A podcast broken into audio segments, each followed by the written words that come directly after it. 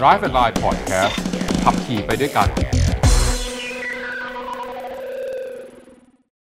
วันนี้มาพูดถึงเรื่องรถซุปเปอร์คาร์หน่อยครับนะจัดว่าเป็นซุปเปอร์คาร์ที่ไม่ค่อยมีใครเห็น แล้วก็เปรียบเทียบราคาบางคนอาจจะไปซื้อ Porsche ไปซื้อ Ferrari Lamborghini อะไรอย่างอื่นก็ได้ แต่ว่าวันนี้มีโอกาสได้ไปจับ Mercedes AMG GTC Roadster ครับ ต้องเรียก Mercedes AMG นะ บางคนบอกเฮ้ย Mercedes-Benz AMG ไม่ใช่ เพราะว่าในใต้บริษัทในใต้ร่มเงาของ Mercedes-Benz เนี่ยนะครับเขาแบ่งย่อยอย่างนี้ 1. Mercedes-Benz คือที่ขาย A Class B Class C Class E Class S Class อะไร GLE GLC นี่คือกลุ่มแรก Mercedes-Benz กลุ่มที่ 2 คือกลุ่มรถแรง ตระกูล AMG Mercedes AMG C43 AMG GLC AMG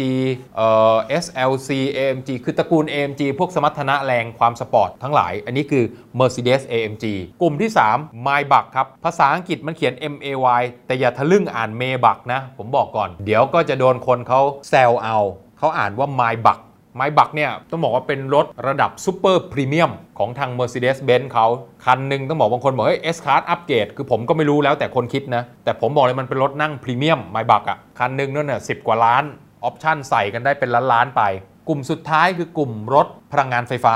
EQ อันเนี้ยเดี๋ยวในอนาคตเราจะได้รู้จักกันเรื่อยๆ รุ่นแรกที่น่าจะออกสู่ตลาดก็คือ EQC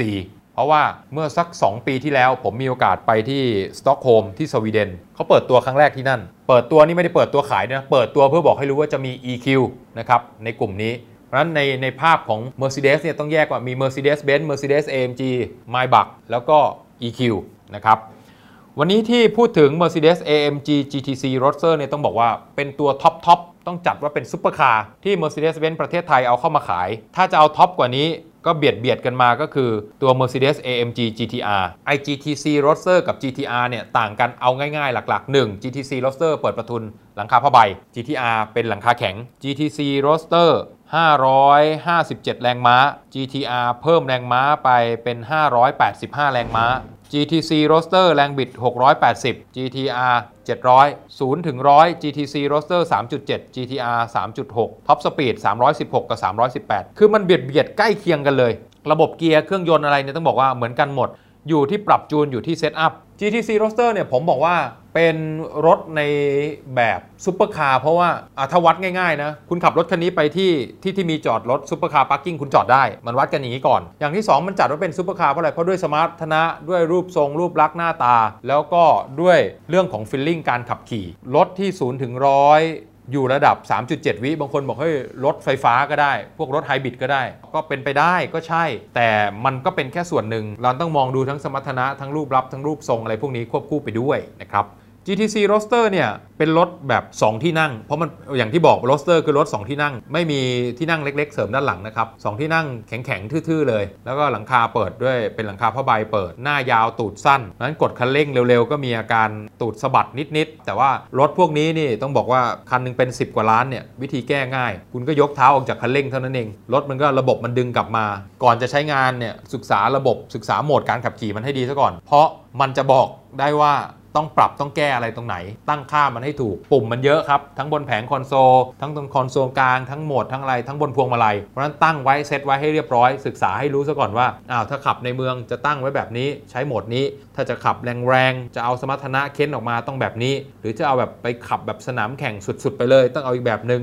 บางคนเนี่ยไม่ดูเนี่ยผมบอกเลยนะว่าใช้ launch control ไม่เป็น ซื้อรถพวกนี้อย่าไปอายอย่าไปอย่าไปกลัวว่าเขาหาว่าโง่ครับ คือมีเงินซื้อต้องใช้ให้สุด สิ่งที่ทำได้เลยคือถามเซลล์ ไปเข้าคอร์สอบรม แล้วคุณซื้อรถระดับนี้เนี่ยผมบอกได้เลยว่าบริษัท Mercedes-Benz ประเทศไทยอะเขามีกิจกรรมเรื่อยๆ พวก driving academy อะไรเนี่ย คุณไปเข้าคอร์สกับเขาเถอะ อย่าง launch control เนี่ยคุณต้องเลือกหน้าจอให้ไปอยู่ตรงโหมดที่เป็นตัวหนังสือ AMG แล้วกดเข้าไป มันถึงจะเริ่มใช้งานพวก launch control ได้ อันนี้ยกตัวอย่างให้ฟังนะครับแล้วคุณไปไปฝึกไปลองขับ หรือทำความเข้าใจกับมันก่อนขับเนี่ยคุณจะสนุกกับมันได้อย่างเต็มที่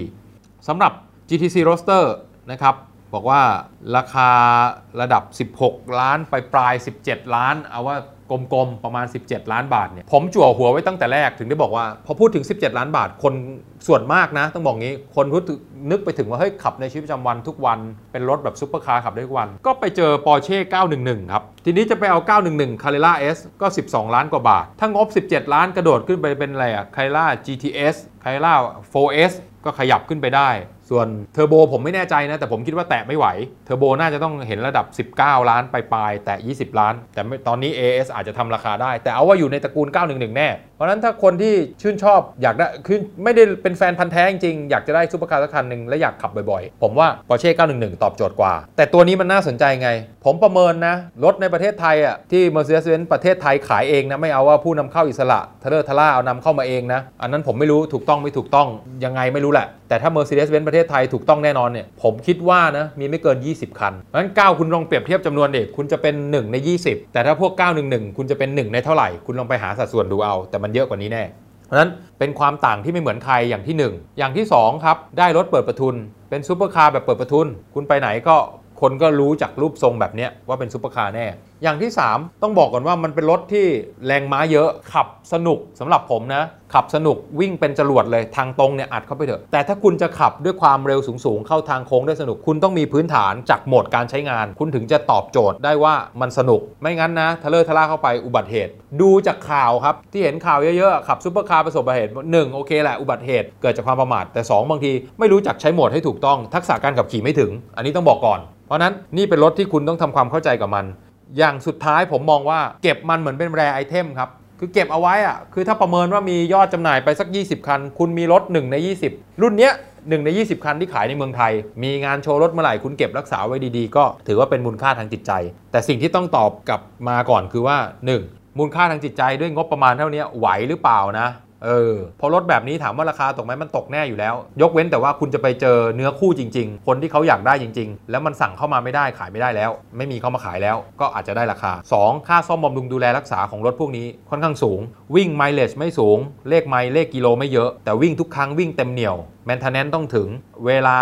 วิ่งน้อยก็จริง แต่ระยะเวลาถึงปีหนึ่งสองปี 6 เดือน 1 ปี ต้องเปลี่ยนไอ้นู่นต้องเปลี่ยนไอ้นี่ต้องเปลี่ยนนะครับ อย่าไปขี้เหนียว ไม่งั้นถึงเวลาแล้วพังกระจัดกระจาย อีกอย่างหนึ่งคือต้องรู้จักเก็บด้วยนะครับ เอ้ย จอดเสียบหัวเก็บเข้าไป หนูนก แมวอะไรเข้าไป เสียรถเปล่าๆหลังคาผ้าใบมีอะไรตกใส่เข้ามาฉีกขาดถลอกปอกเปิกเสียรถเปล่าๆมันต้องมีพื้นที่เก็บไว้ด้วยนะหรือถ้าเดี๋ยวนี้ไม่มีพื้นที่เก็บก็เยอะแยะ พวกที่เป็นโรงแรมรับฝากรถ หรือเป็นที่รับฝากจอดรถ ดูแลรถให้เรา พวกนี้ก็ถือว่าเป็นอีกหนึ่งทางเลือกเหมือนกันนะครับ ยังไงก็ตามถือว่าเป็นอีกหนึ่งคันที่น่าสนใจนะครับ แล้วใครอยากรู้รายละเอียดข้อมูลเพิ่มเติมก็เข้าไปดูได้นะครับ ใน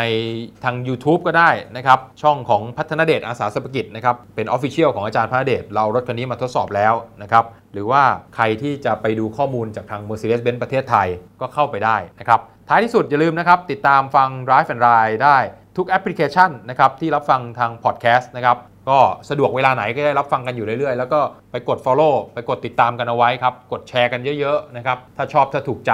เพราะอะไร เพราะว่าเวลามี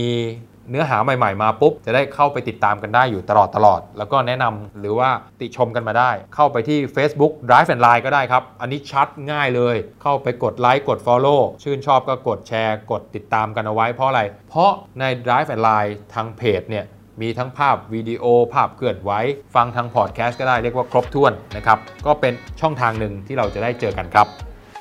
ติดตาม Drive and Line Podcast ได้ทุกวันอังคารและวันศุกร์ทุกแอปที่ฟังพอดแคสต์ YouTube และ Facebook